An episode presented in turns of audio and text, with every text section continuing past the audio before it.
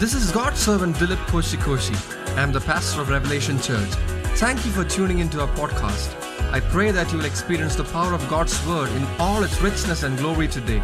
May your faith be revived, your mind be renewed, and your body be healed in Jesus' name. Hallelujah. Thank you, Father, for all that you have in store for us today. Thank you for all that you've been doing in our midst. We ask of you, Father, that you will minister to your people. Open our understanding. Open our eyes to see, to behold new things. Cause us to go further, Lord, into the truth that you're teaching us, Lord, in this season. We want to mature in this revelation, Lord. We want to grow in this revelation. We want to attain the full measure of this revelation, that we may be experts in this. We may be, um, we may be practicing it, Lord, without fail. Help us, Lord. Take us through this time. In Jesus' name we pray. Amen. So we've been considering wisdom for several weeks now. Amen. We were looking at uh, wisdom. Say wisdom. wisdom. And uh, last week we looked at uh, the seed principle, if you remember. The seed principle. Uh, and, you know, and we were learning how that, that, uh, that principle applies to us. Amen. And God's word makes it very clear to us that He has established this principle in nature. And when you study the book, the, the Bible, you'll, you'll learn that God has established this. He is very serious about this principle. Amen? Say the seed principle. And some of you are like wondering, what is the seed principle? We already discussed that last week, but I hope you remember what we discussed, what we learned. Amen? The seed principle. Okay, this is a seed principle. Okay, in essence, this is a seed principle. We don't know how it happened. She doesn't know how it happened. All she did is planted a few seeds, poured some water, and waited. What happened? It sprouted. It came forth. Amen? Why? That's right, because God said it. And we sang that today. God said it. I believe it. It is done. Amen? Because God said it. I believe it. And it is done. God said it. The... The power of a seed to produce, to bring forth, can only be explained like this. God said in His word. That's the only explanation. No scientist can explain how a seed can produce a plant or a tree or fruits. Nobody can explain it. It's inexplainable. Okay, they can narrate or they can narrate the process if they can, if they can try. But they can they cannot completely explain how. Why? Amen? Why? Say it one more time. Because God said it. Amen. So the seed principle is placed in nature as an irrevocable, an irrevocable law in nature. Nobody can reverse it. Nobody can cancel it. It cannot be avoided. It cannot be ignored. It's a law God has established in nature. As the earth remains, God said, as the earth remains, seed time and harvest will not cease. Amen. Amen. It's a principle God has established, and there's no, no, no way anybody can alter that. Now, not only has this principle been established um, with regards to vegetation, with regards to plants and trees, it has also been established as a principle by which we can partner with God. Say, partnering with God. God wants you to partner with Him. You know, that's why we read in the in, in the book of Genesis. If you remember that, we touched upon it last week. That God, uh, the Bible says that there's nobody to till the ground. There's no man to till the ground. God established this principle, but there's nobody to till the ground. So finally God made man. For what? To till the ground. Because God wanted a partner. Say partner. You're God's partner. Amen. Hallelujah. You're God's partner.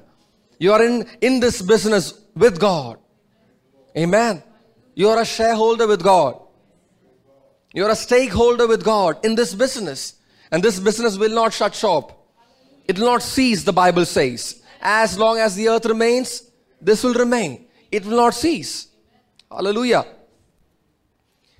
So we were created in the likeness of God. Even when man fell, God made a way for us to be re-established back into the original order of things in the person of Christ Jesus. Amen. Amen.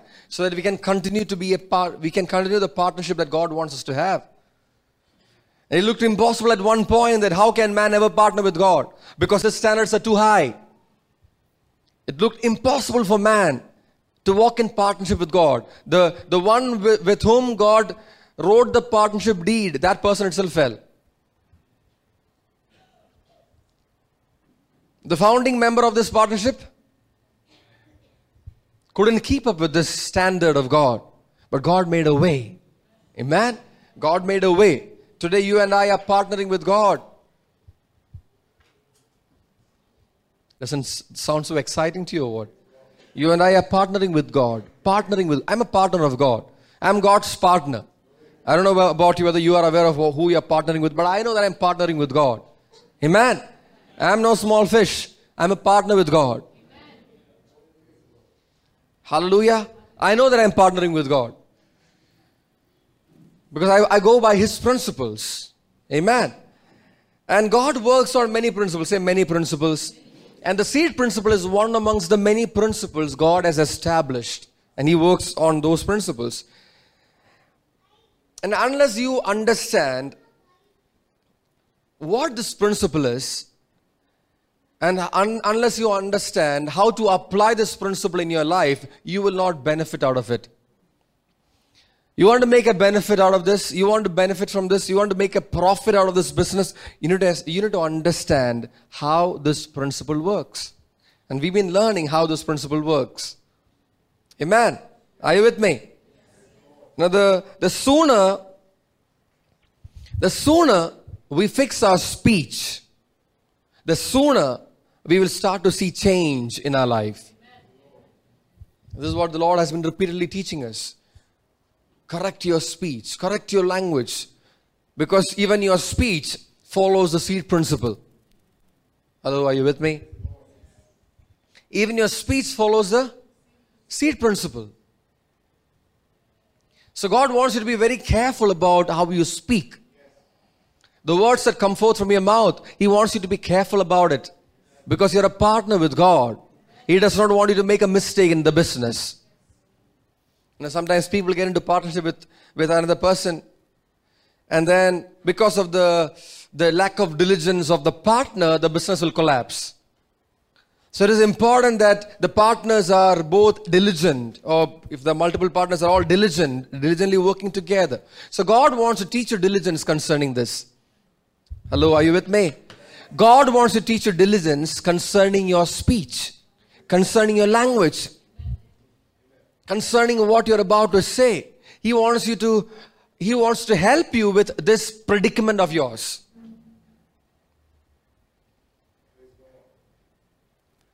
Who can help me out of this condition? Because by man's default nature, his speech follows the, the language of the world. But God wants to correct it. Amen? You know, I, I, I, I'm, see, I'm, I will prophesy over you this, okay? Many of you sitting here, as you, even as you carefully listen to this, and you know, you want, you are making corrections in your speech. I know that. Many of you. You're going to see things change. You're going to see things change at a, at a rate that you never expected to change. You're going to see things picking up speed. You're going to see things progress. You're going to see mountains move. You're going to see an overflow of the goodness of God come into your life. Why? Because you corrected your speech. Man, and it's going to happen. You're going to testify. Some of you are going to come here and testify of this. Amen. Hallelujah. The seed will produce after its kind is God's principle. Why? Because God said it. Your, your words can produce a future according to its likeness is God's principle. And God said it. Now, just as the, the seed contains the miracle of life, say miracle of life. The seed contains the miracle of life. God placed the miracle of life inside a seed. The basic unit of life is a seed. God placed the miracle, the mystery of life in a seed. Likewise, God has placed the mystery of your future upon your tongue.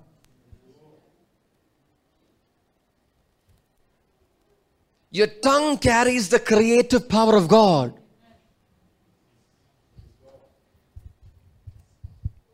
You know, so, so some people, the, I mean, I don't know, sometimes it, it is not enough that we hear it one time, two times, three times. It is not enough that we hear a few times. This has to really get inside of you. Your tongue carries a creative power. Now, what is the, what is the reason why you're, some of you are struggling? You know, who, who created or what created the, the mess that you're, you're right now dealing with? Your tongue. Some of the problems that you're facing in life are the, are the result of the wrong words which you have spoken and entertained and lived with for a long time. It has become a, a part of your nature. It's become a part of your language. It's become a part of your uh, vocabulary. Now you don't even realize that it was a mistake.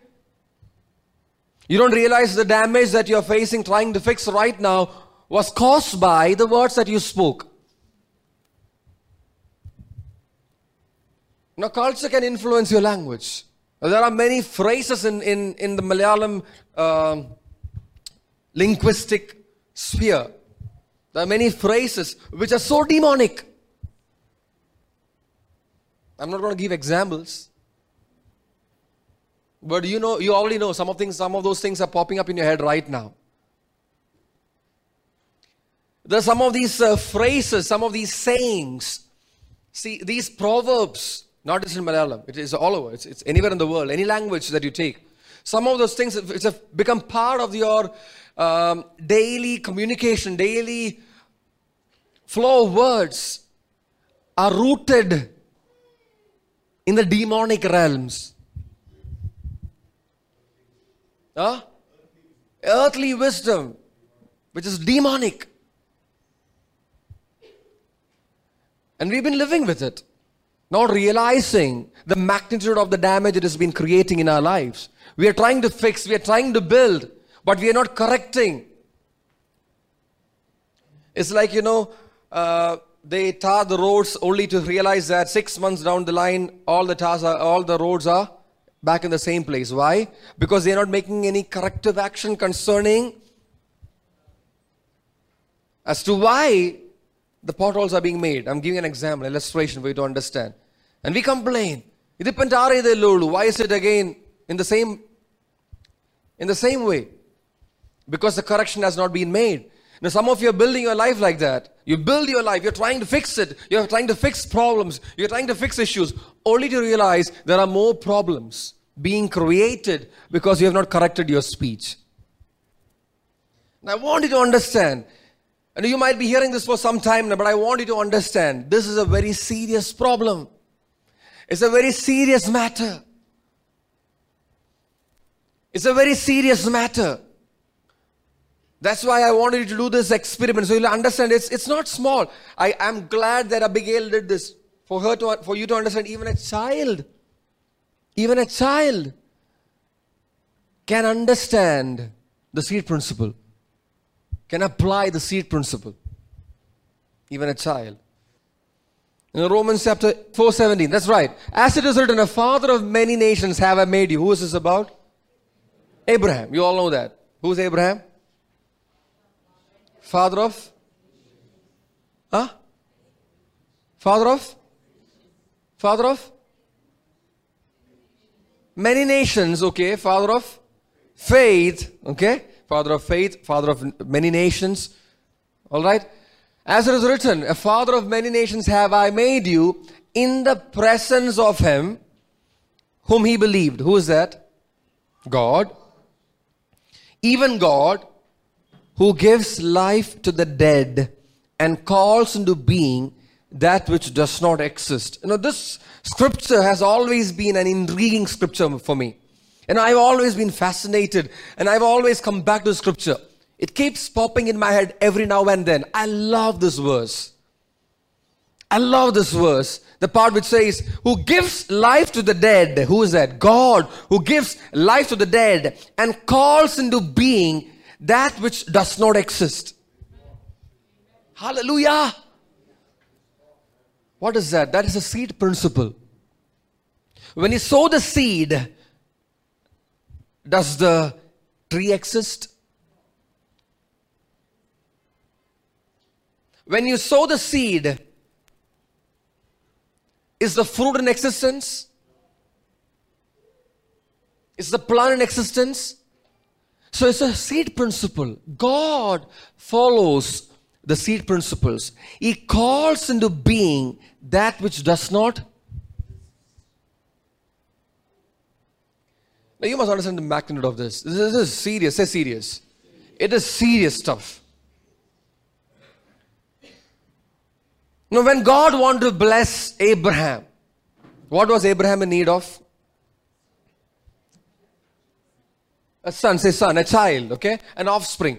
When God wanted to bless Abraham with an offspring, God did not give Abraham a son just like that. He gave Abraham a word.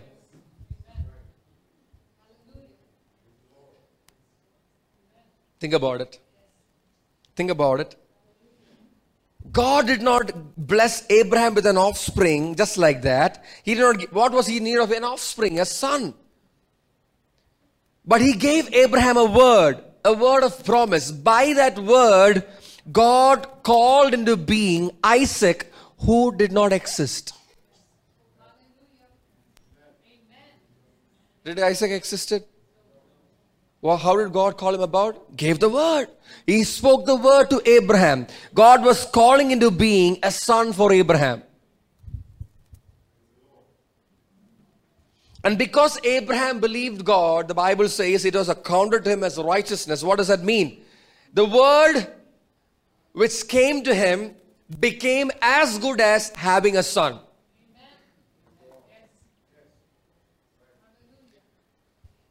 You're not getting this.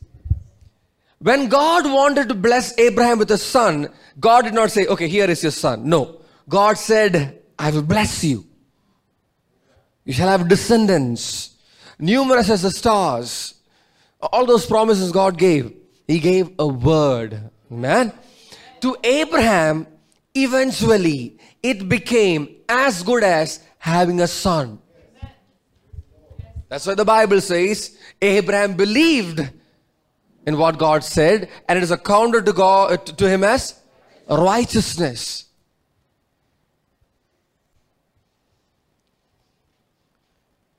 It was just a matter of time. How many years? It was just a matter of time before the word that Abraham received from God manifested as a son.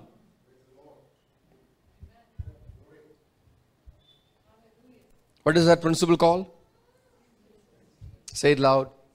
That's called the seed principle. Amen? Faith works on. One more time. Faith works on what principle? Faith is built based on seed principle. I mean, I can go any direction from here. A lot of things coming into my head, but I want to stick to what I want to do. Man, if time allows, we'll go to other directions. But look at this. Faith, say faith, is based on the seed principle.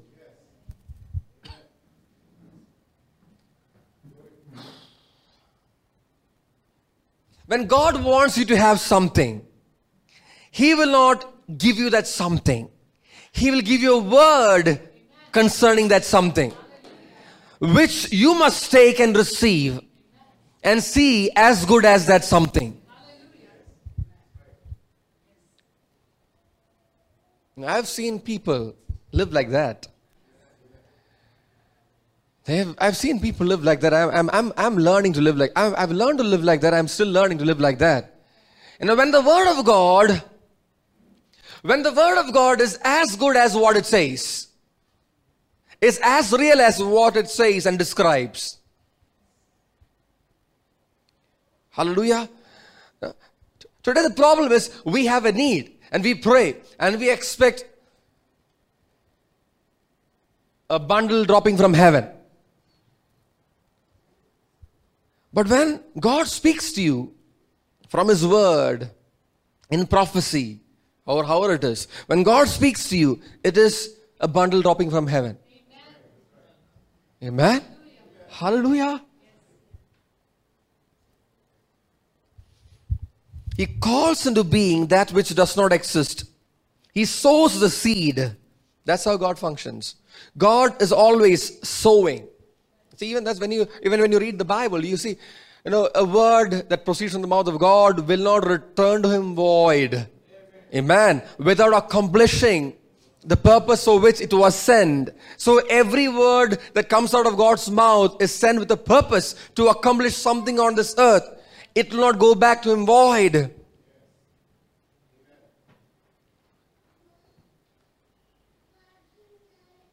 The problem today is we get more excited seeing the manifestation than receiving the word. Whereas it must be the same for us. Amen. You must start celebrating the moment God gave you the word. Amen. Hallelujah. Amen. The problem is we are waiting, we are waiting and we are like in a cribbing and crying and we are losing faith. We are losing faith. Why? Because it's discouragement. Nothing is happening. But if you can hold on to the word which God gave, it doesn't matter how long you've been waiting. twenty-five years. Can you imagine? Abraham and Sarah celebrated twenty-four birthdays.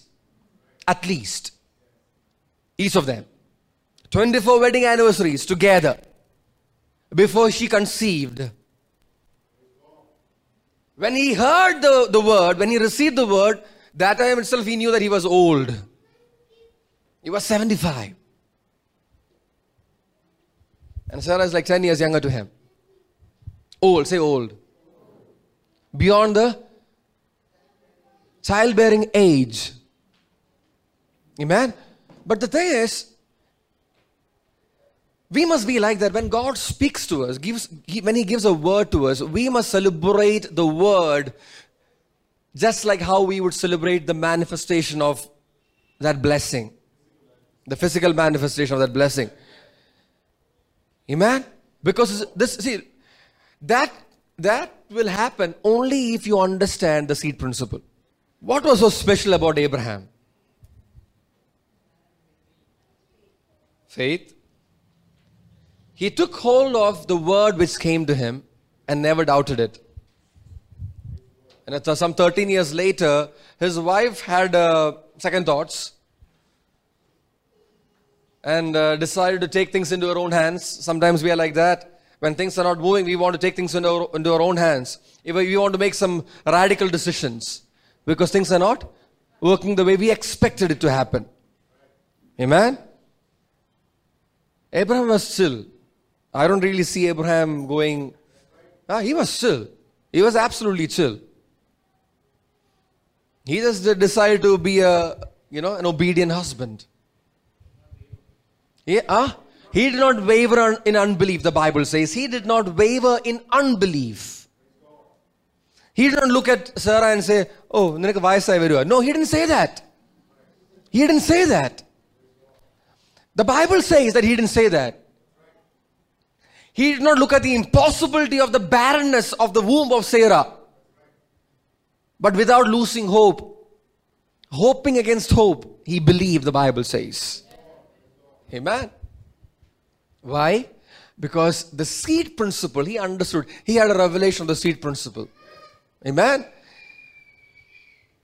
I'm, I'm not speaking to everyone today, okay? The Lord has reminded me. I'm not speaking to everyone today. I'm, I'm speaking to those who are waiting on the Lord with a word.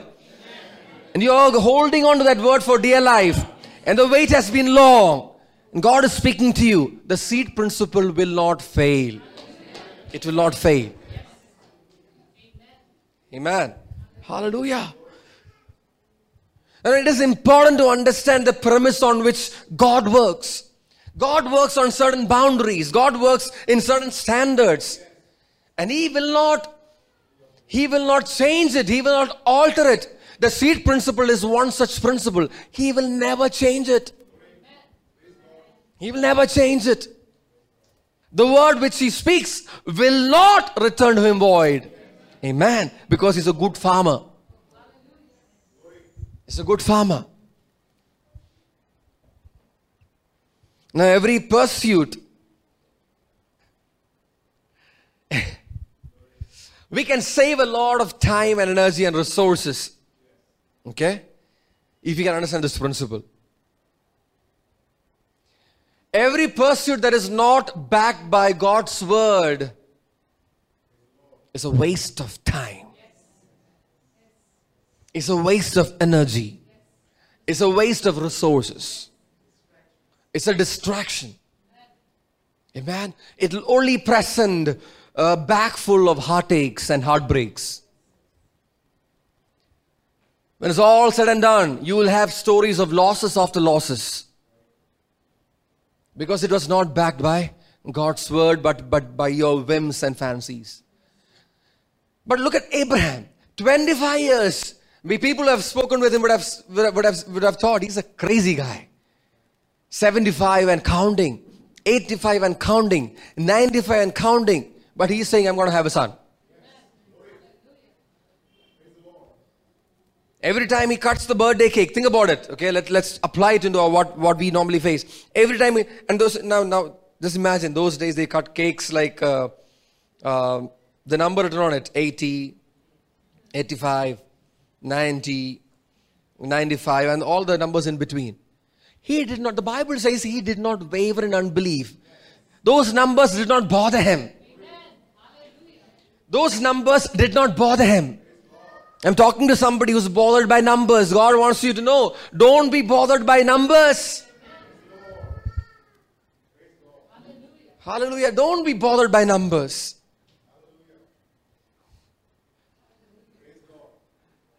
And I'm just saying what God is putting in my heart. This is not planned, okay? But God is telling you, telling me to tell you, don't be bothered by numbers.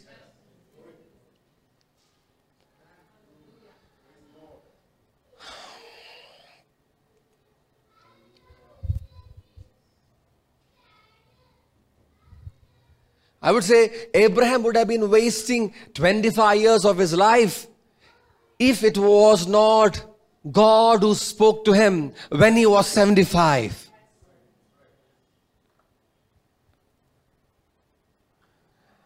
And I would even say that he would not even be able to hold his marriage together.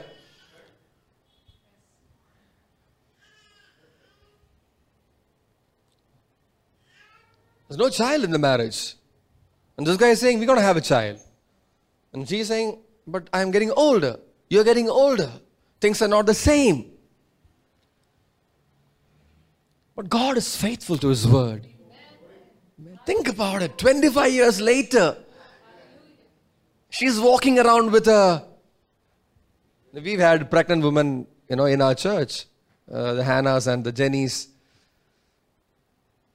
So you've seen how they walk.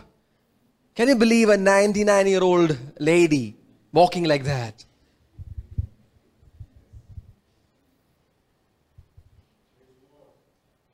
Hallelujah. God is again telling me to tell you, don't be bothered by numbers. Don't be bothered by numbers. Leave the complications to God. The knots, let him untie it. Let him loosen it. Let him deal with the entangled stuff.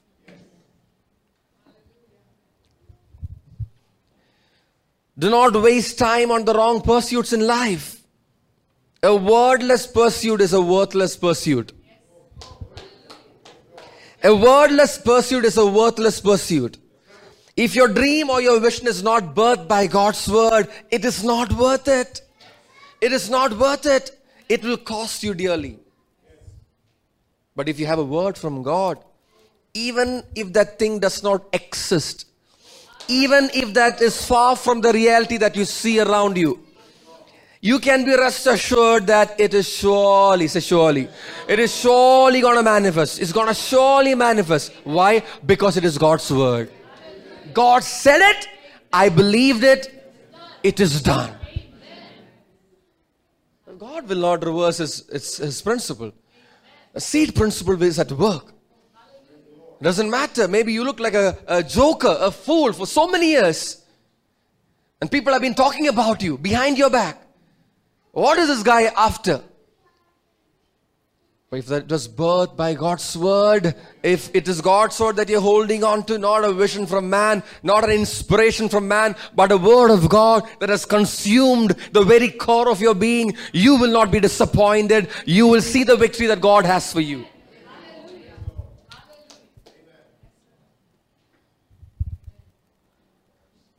Hallelujah. God's word to you is a seed which will sprout come what may. It'll sprout whatever it takes, it's going to sprout.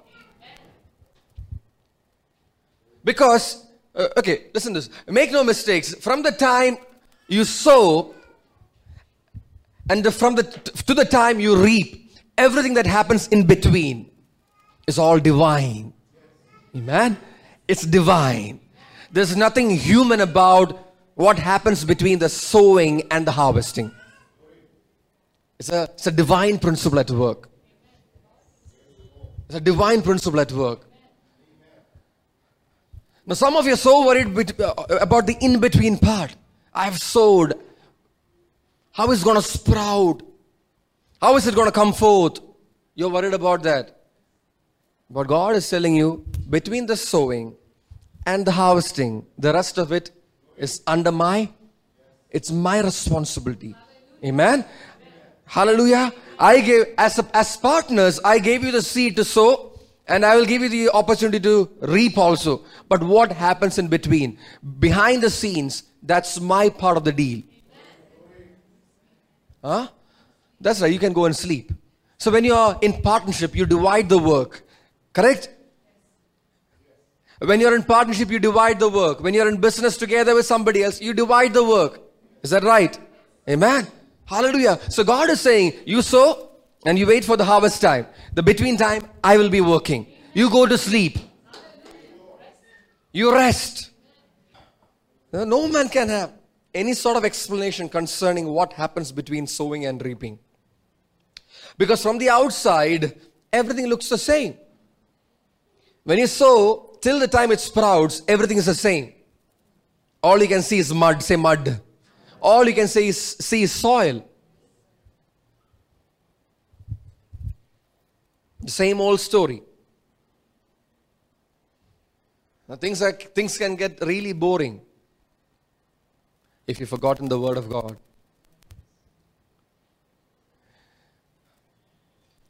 See, frustration is the result of two things, either of the two things.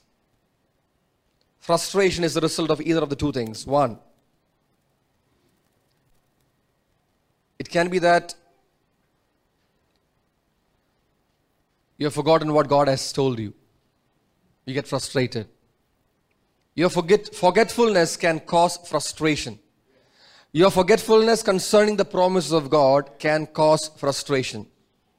The second reason is, it can be that God never said anything to you. And you're frustrated. That's why I said, a godless pursuit. You pursue after emptiness, you will become empty. So that's why it's important for each of us to see what we are pursuing after. What do we have a word to back our pursuit, to define our pursuit in life? Do you have a word from God? An assurance from God. A proof that what you're doing is legal. That your business is legal.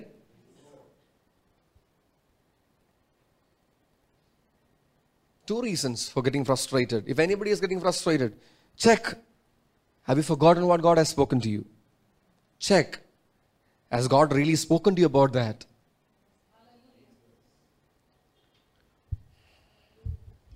Mark chapter four. Let's go back to that scripture. Mark chapter four verse twenty-six. And he was saying, the kingdom of God is like a man who casts seed upon the soil, and he goes to bed at night and gets up by day, and the seed sprouts and grows. How? How? Say how. How. Say how. How. He himself does not know. How can be a really perplexing question. How? The real problem between sowing and reaping is the question of how that happens between. If your waiting period is filled with how, you're not going to enjoy the waiting period. God does not want you to ask how. So between sowing and reaping, your responsibility in life is to rest and to prepare for harvest. Uh, that's right. Thanksgiving for the seed. Cherishing the seed. Amen. You have to cherish the seed. You got to water the seed. And I'm going to teach you how to water the seed.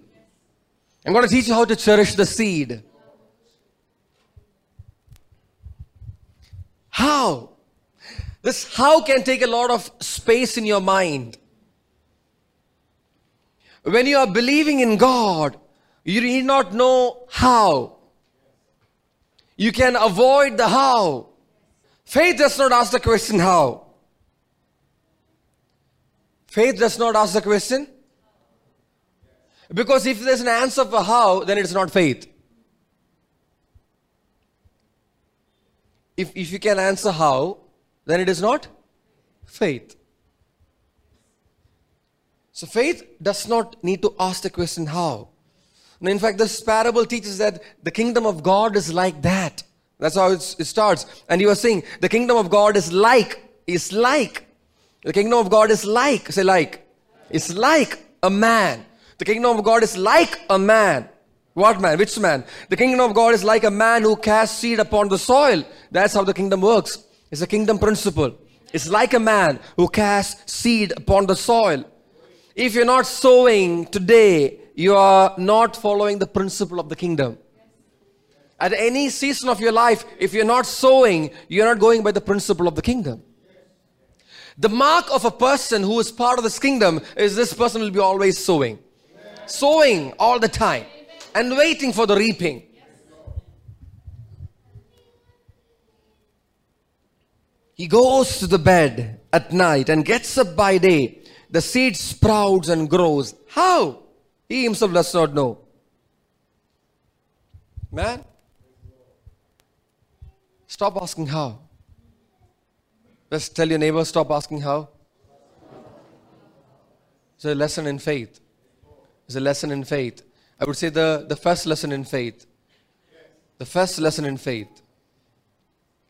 How? Don't ask. So when, when, when sometimes I make declarations in faith, you know, somewhere, you know, in, in that conversation, somebody will ask, but how?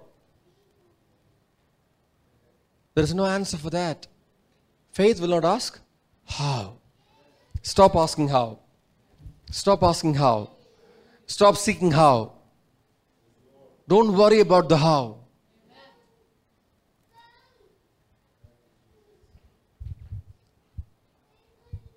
Now, how do you water the seed? Okay, let, let's go there. How do you water the seed? How do you water the seed? You sow the seed, then how do you water it? Huh? Okay. That's right. By agreeing, say agreeing.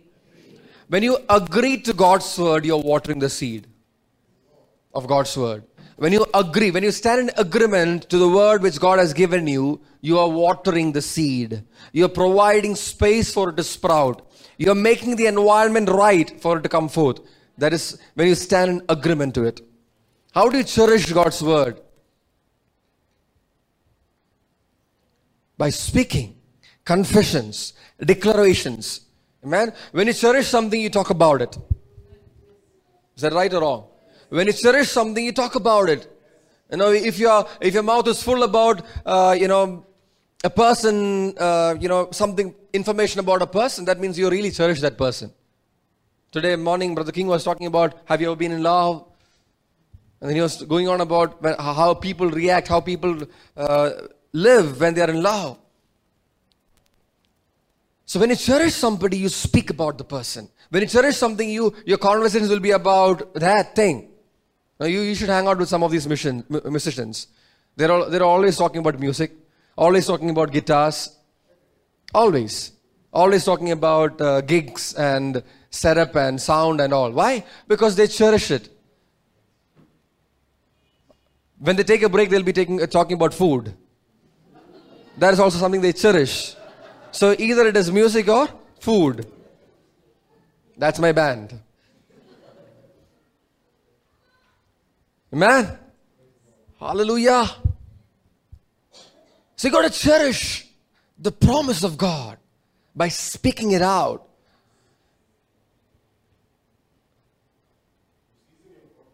to season your conversations.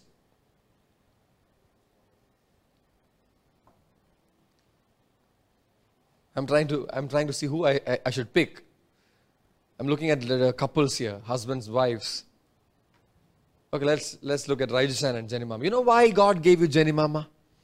And why God gave you Rajeshan? Let's come to the, the root of it. You probably would have been perplexed by that. Why? But today I want to tell you why. Hallelujah. Amen. To cherish God's word to you.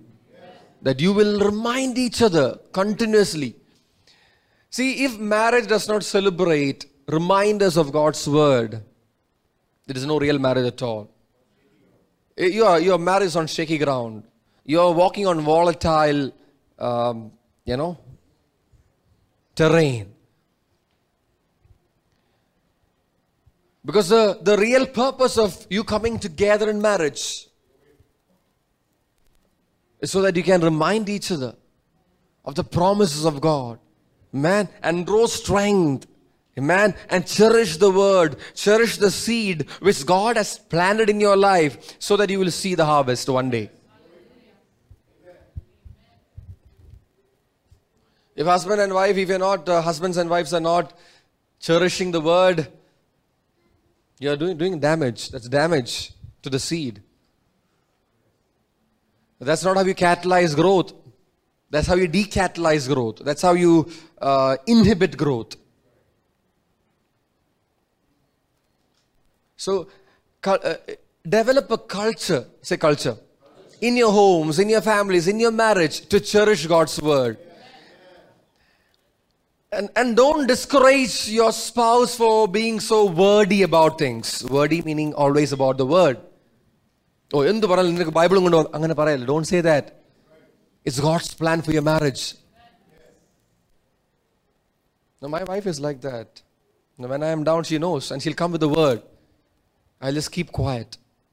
Just keep quiet. I might not be in the mood to respond or even say amen, but I will just keep quiet and slowly process it because I know it's God doing good for me. Amen. You must learn to cherish God's word. Cherish God's word. Cherish God's word. Cherish the seed. Wait for the harvest together. Wait for the harvest together. Amen. Hallelujah. Teach your children to cherish the word. Don't tread over cultivated ground. You'll crush the seed. You'll crush the premature seed. And that's what's happening in many lives, in many families, in many homes. The seeds God sowed in your life, you have crushed it. Because you've been running on it. You've been treading on it. That's right. Someone else is speaking. Someone else. That's why you see the weeds. You're like wondering, where did these weeds come from? Someone else is speaking into your garden. Someone else is sowing into your garden. You may not even know. It might be a bird that flew, uh, you know, over your boundary, dropped a mango seed. And you're like, how did it, how did it come here? It was not supposed to be here. Those unplanned seeds are because you are listening to the wrong voices. You're giving access to the wrong voices. You're following the wrong voices. Nowadays, follow becomes, it's a big word. There's a lot of depth and meaning to that word. The soil produces crops by itself. First the blade, then the, then the, one more time. First the, then the, then the. Nah, I, I love preaching on this verse. I love it. You know what it says? What is reminding me is a process. Say process. It's a, it's a step-by-step process. It's a very seasonal process. Don't expect to see the mature grain, the head, on the first day itself. Amen. First the blade, then the head, then the... Now Christians must be of all people happy to follow the process. And you must be the kind of person, you are standing in a queue and don't get frustrated. There are ten people in front of you. You're fine. You are behind vehicles as far as the eye can see. Not frustrated because you are tuned into the process. Amen? That, that's right. You are tuned into waiting. Amen. There's a nature in you which is tuned into waiting. You're not bothered about the ticking time because you know that God holds your time. Amen. Amen. You know that your time will come. Amen. And when you reach the point of that counter, when you reach the counter, you know that everything is going to be in, in, in alignment, in favor toward you. So you're not worried about it. That's even time is going to be created, that millisecond that is going to be there, nanosecond that you're going to be there. It's going to be created, customized for you. Amen. That's right. The process involves the breaking of the shell. It involves the, the, the coming forth from a hard covering. Joseph had to wait, go through the process. The promise was there. The prophetic dream was true. Some of you are like, you know, doubting your prophetic dream. Some of you are doubting the prophetic word which came to you. Some of you have forgotten the, the word of counsel which came to you. You have not cherished it. And you're treading on dangerous ground. You're treading on, on ground which you're not supposed to tread upon. Crushing the seeds which should have brought forth a blessing in your life. You want to jump the gun. You want to dig the hole. Dig the pit and, and check whether the seed is coming forth. You're, you're going to destroy the process. You're going to corrupt the process by uncovering the soil, the seed. Do you know that? You can harm the seed if you prematurely remove the soil. This is what we do. Hallelujah. Say process. Be, be willing to complete the process. Man, the, say the process is good. The process is good. If God has put you in a process, the process is good.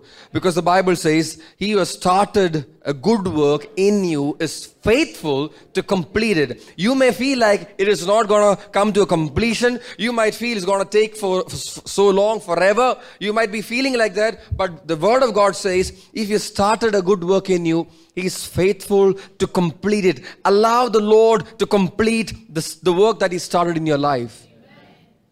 Allow the Lord. Man, don't be this frustrated um, namesake Christian. You're Christian by a title, but your actions does not match up to a Christian. Because your Christian ought to be the most composed person. You ought to be the most composed person, whether you are in uh, in, in the in the well, or whether you are walking with the, the traders bound, whether you are put in the jail, whether you are in the palace, doesn't matter. You're so composed. You're so composed. You know that the word of God will not fail. Amen. Hallelujah. You know that it's a process.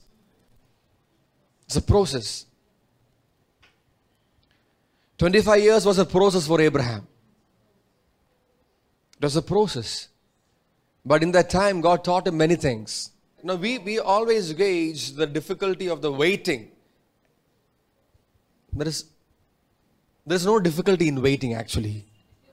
If you're waiting on the Lord, there's no, no, see, this is a, the misconception that we must break. There is no difficulty in waiting. Amen. Because you are, those who wait on the Lord shall renew, say renew. A renewal of strength happens. It's not a difficult thing. Amen. It might seem like a difficult thing, but it's a beneficial thing. Say beneficial. You're being renewed. You're mounting up, say mounting up with wings like eagles. When you come into agreement with the, the word of God and you understand this is how God works, when you come to terms with the functioning of God, you are tapping into something timeless. You are, you are entering a zone of there is no time or space that is containing you. You are already seeing the promise. twenty-five years is just a number. Somebody else counted. Amen. Somebody else counted. I don't think Abraham counted like that. Like painfully counting, no, that's not how he counted. Because he was not counting his time towards the manifestation. Amen. He already was living in the manifestation. That's right. His hospitality also is proof. It's proof that he was already in the promise. You must be a house built on the rock. Seasons will come and go. Tides will change. The weather will change. People will change, but your house built on the rock. Man, you are here to stay. You are here to stay. A vision of God will not, will not die. Amen. It will not come to a premature end. Hallelujah. Shall I bring to the point of birth and not give delivery? That's the God that we serve. Amen. He will not close the womb. Now there are there are Christians who fall in fa sorry fail. There are Christians who fail in multiple areas in, in life. As much as it is an anomaly for us to consider, that happens only because they have not understood this principle right. Now this this morning, and I was just, I was remembering. Okay, I I could actually see uh, how during the lockdown days, you know, we used to come. I could literally, I was seeing it. I was able to recollect. Like I could see images, you know, coming on the road with nobody, nobody on the road. We're coming. Where are you going to? I'm coming to church. We have never lied. Even when we were stopped on the road, we will say we're going to church. I'm a pastor. I've been stopped countless times. Where are you going? I'm going to church. I'm going to open the church. Amen. So I was remembering all that. I was remembering how, you know, uh, you know, Brother King will stand up here and pray. Even when everything was closed, he will stand up here and pray. And we used to pray in agreement that doors will be open in schools and colleges and universities. Doors will be open to, to institutions to preach the gospel. We sowed in twenty twenty through twenty twenty-one. In twenty twenty, we are reaping it. Amen. You won't believe. I met with a, a, a person, an academician who was a principal. He was a teacher for many long, so many years. And he was asking me about ministry. What are you, I mean, how are things with you and things, so on and so forth. So he was asking, so um, what do you, what do you guys do now? So I said, we are right now focusing on outreach, going to campuses, going to schools and colleges. Uh, so I said, we've covered so many schools. So by by now, he was like, schools allow like that or what? Schools allow you to come in and and preach nowadays. They allow. Is it is it possible for you to even go into schools and colleges? They can't believe. He couldn't believe. Why it happened? Because a sowing happened. Amen. A sowing happened. You know, one of us had a call from a person who's been doing it for so many years. And he was like, uh, now you can preach the gospel. You, you, you mean that you went to these schools and you, you preached, or you just sang and came out? No, we preached. We preached. We preached with clarity. We preached. We told everyone that Jesus loves them. We told everyone. And you can come to one of our concerts and you know that we'll preach. If you, if you given a mic and a space, we will preach the gospel. If not allowed, we will not even go. We don't want. Doesn't matter how big the, the place is. So we preach. Now why? Why? What is the reason? What is the reason we have open access to these places? Because we remained open in a season where everyone closed. I, I celebrate that. And I don't have problems in saying it out loud because I celebrate that. I know where I come from. I know what God did. It was a sowing. I know I was sowing. I was sowing. We were sowing. There were a few of us. We were sowing. As a church, we were sowing. Amen. To, to remain open, we were sowing. We gladly did it. There was no difficulty. I'm telling you, there was no difficulty. We didn't face any difficulty staying open. Amen. We stayed open. We were only sad for the few weeks we couldn't. But otherwise, we remained open. We were sowing into open doors. Amen? Open doors. When we stood here and prayed, when, you know, when we come, we are seeing every, every gate close, every door close. We, we come here and we stand and pray. Lord, we pray. We agree that doors will open, schools will open, colleges will open, universities will open for the sake of the gospel. And today we are seeing the manifestation of what we sowed. Now everything that you see in life is a, is a harvest of a, a seed that you sowed some time back. Amen. Hallelujah. And today we are sowing. You know, I like what, how Brother King prayed at the end of this concert at Marian, uh, you know, Marian School. He prayed and he was praying, Lord, like you've been teaching us about sowing, we have sowed the seed. You sowed the seed. And I could see, in fact, I could see when he was praying, I could see seeds. I could see sprouting. I'm talking about countless lives. Countless life, in, in spite of uh, discouragements and, you know, things really not going our way and all, we are still sowing the seed, knowing that the seed principle will work. Amen. Hallelujah. So that's why I, I, I want to challenge you. If you're not sowing, you're stealing your future. If you're not sowing seeds of God's word, you're stealing yourself a good future. You have not partnered with God. If you're not sowing into lives, if you're not sowing into the lives of um, ministers of God, if you're not sowing into ministries, if you're not going, not sowing into churches, if you're not sowing into mission plant, mission uh, um, regions, fields, you have not connected with the principle of seed faith, a seed principle. Hallelujah. Uh, I want to ask you, and I really want to ask you. I wish I can sit with you and ask you, but I don't want to do it. It's a, it can be very confidential. It can be very personal to you. But I really want to ask you, have you been sowing the way God wants you to sow? Have you? Did you sow this week?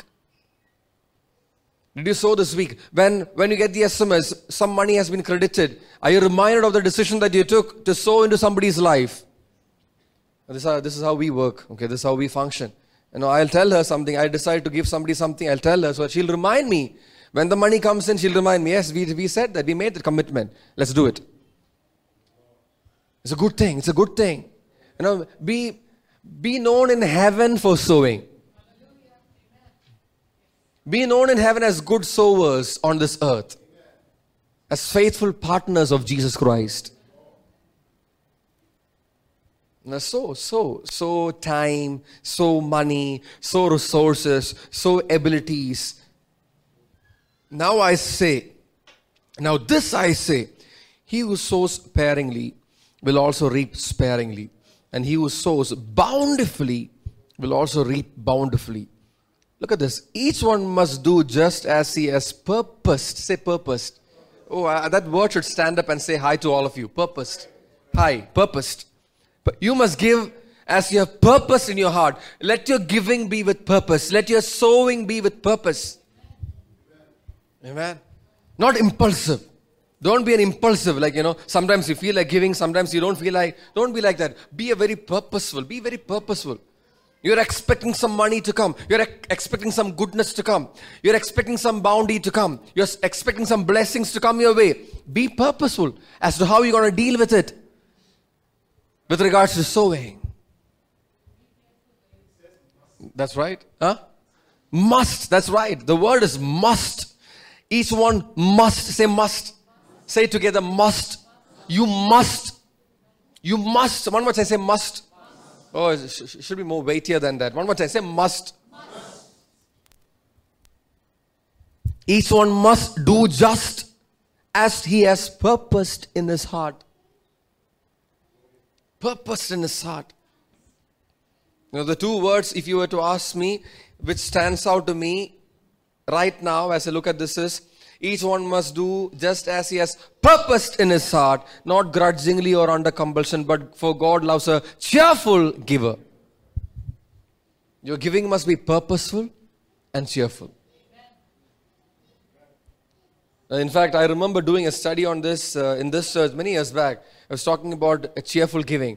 And remember, the root word for cheerful is the same word which, uh, you know, if you if you look at the etymology of the word hilarious, that word came from this Greek word that is translated as cheerful, meaning funny. Say funny. God loves a person who, who has fun giving. It's a revelation, I'm telling you. You must have fun giving. You must, you must be able to give with a laughter all the time. It's a gift, I'm telling you, it's a gift. And not like, you know, checking how much is back in your purse and then don't give like that. Give cheerfully as you have purpose in your heart. So, as you have purpose in your heart, so bountifully, not sparingly. The word sparingly means stingily. Stingily.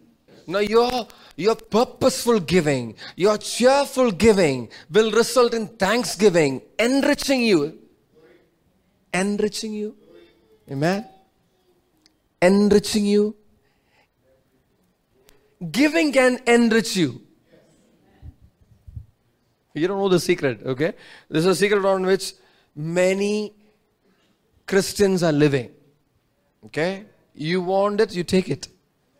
You want an enriched life? Sow bountifully. Cheerfully. Give cheerfully. Give purposefully. You're, you're, you're pounding, uh, you, you know, you're counting to the, like, you know, Your hands have become, uh, what's the word? Uh, Tharamba? A callous, that's right. Callous, counting the notes when you're giving. Like, you know, you don't want to make, you want to make sure that there's no, no not even one extra note of uh, ten rupees in that. Don't be like that. Don't be like that. Give. Bless. You know, you must pray that you will be quick to identify um, a good, fertile ground for sowing. It's a gift. It's a gift. This must be a, it must be a prayer that you, that you pray. Lord, help me to identify a good, fertile soil to, to sow my seed purposefully and, and cheerfully. Amen. Hallelujah.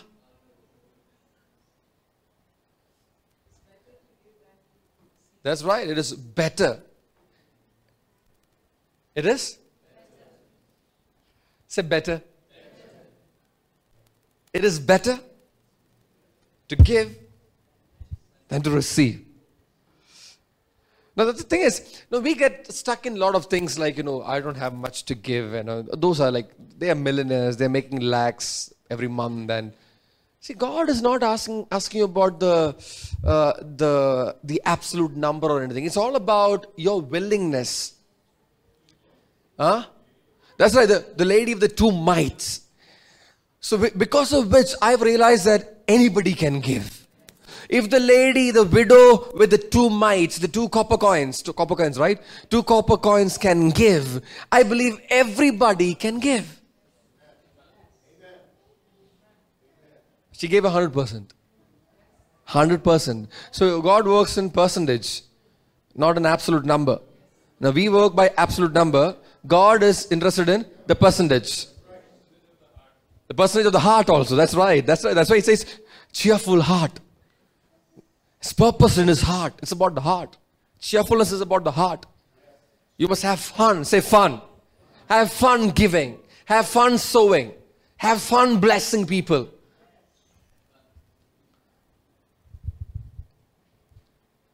Now you must have a, you must have a cabinet in your house. Okay? You must have a cabinet in your house. You can call it the giving cabinet. Every now and then you go out and you get something. Okay, that's good. I can, I can keep it in the giving cabinet. When somebody comes, I can give. Yeah, I do that. We, we just recently was able to uh, build a cabinet.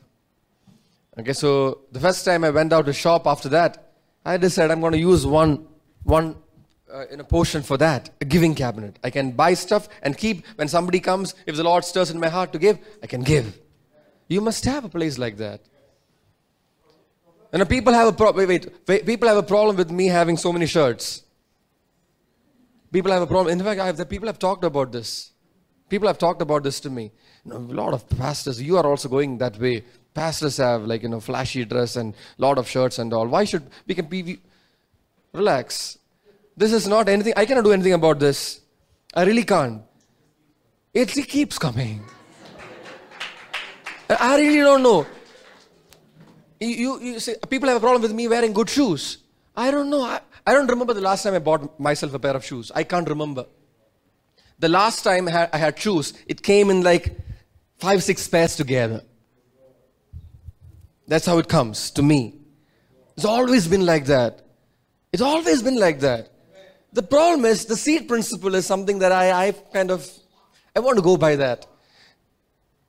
And it works. How? I do not know. Like the man who went to sleep and gets up in the day. I don't know. Now, you must come to that place. The how, you know. You, people can have problems with that. It's okay. How? I don't know. Bless.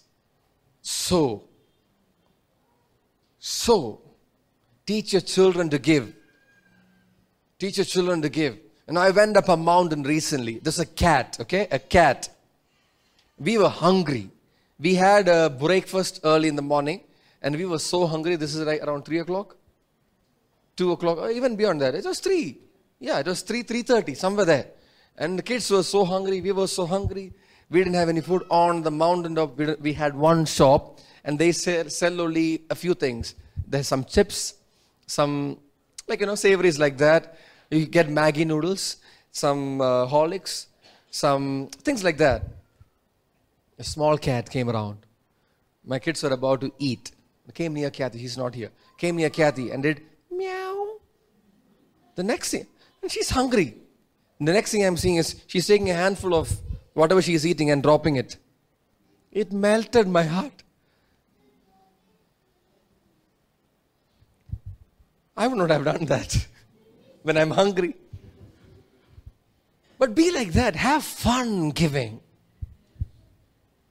Have fun giving. And she's looking at how she's, this cat is eating. And once that, that, that food is finished, she's putting more. And she's taking one small bite, looking at what the, uh, the cat is eating. Having fun. Say having fun. It's an illustration, okay? It's not about that she's a cat lover or anything. Just that, an illustration to know how we can have fun giving. Amen? Amen? Your hunger, you're not even feeling your hunger because you're feeding somebody. You're clothing somebody, you're not even feeling whether, you're not counting, you're not even counting. You know why?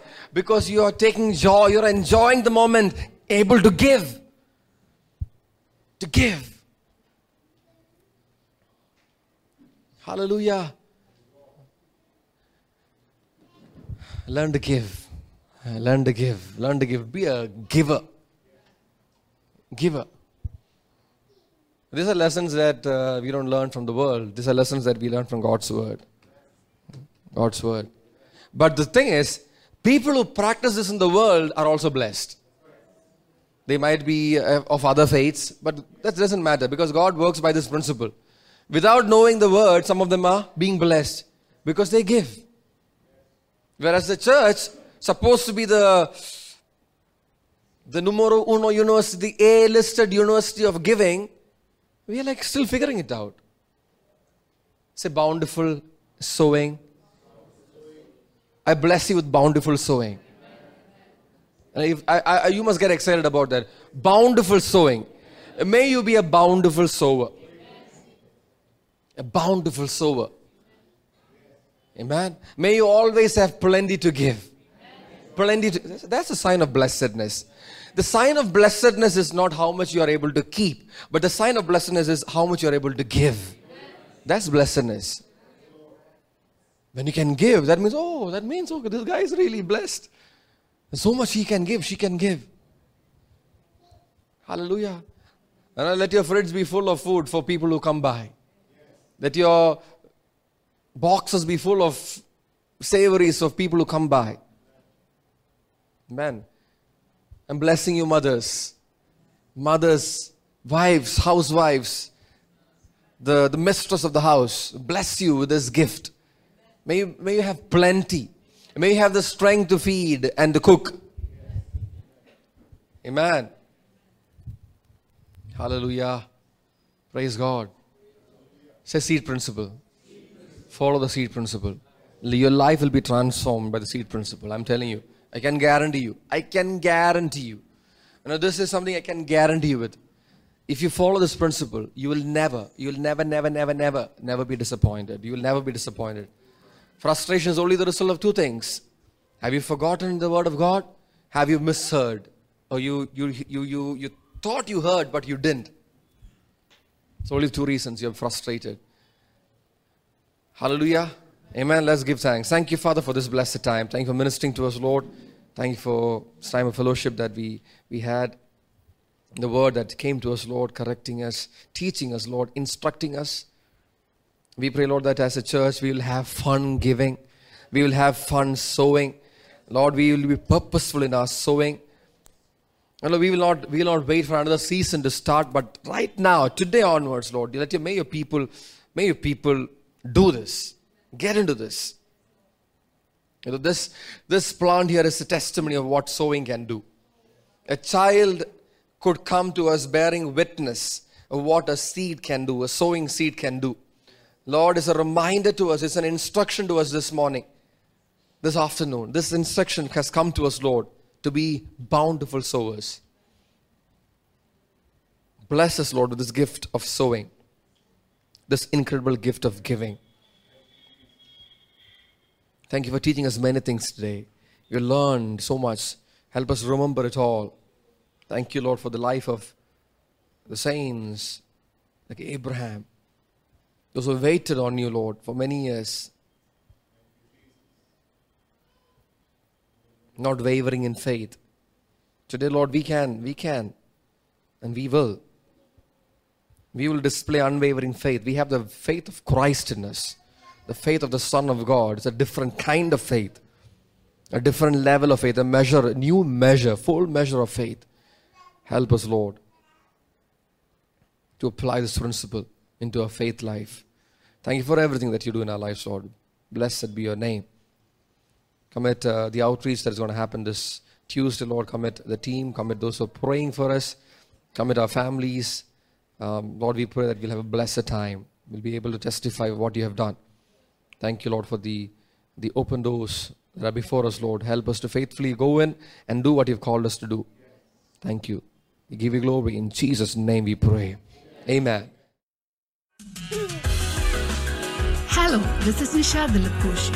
I'm sure this podcast has blessed you. Do subscribe to our channel for more messages and follow us on social media to stay connected. May God bless you.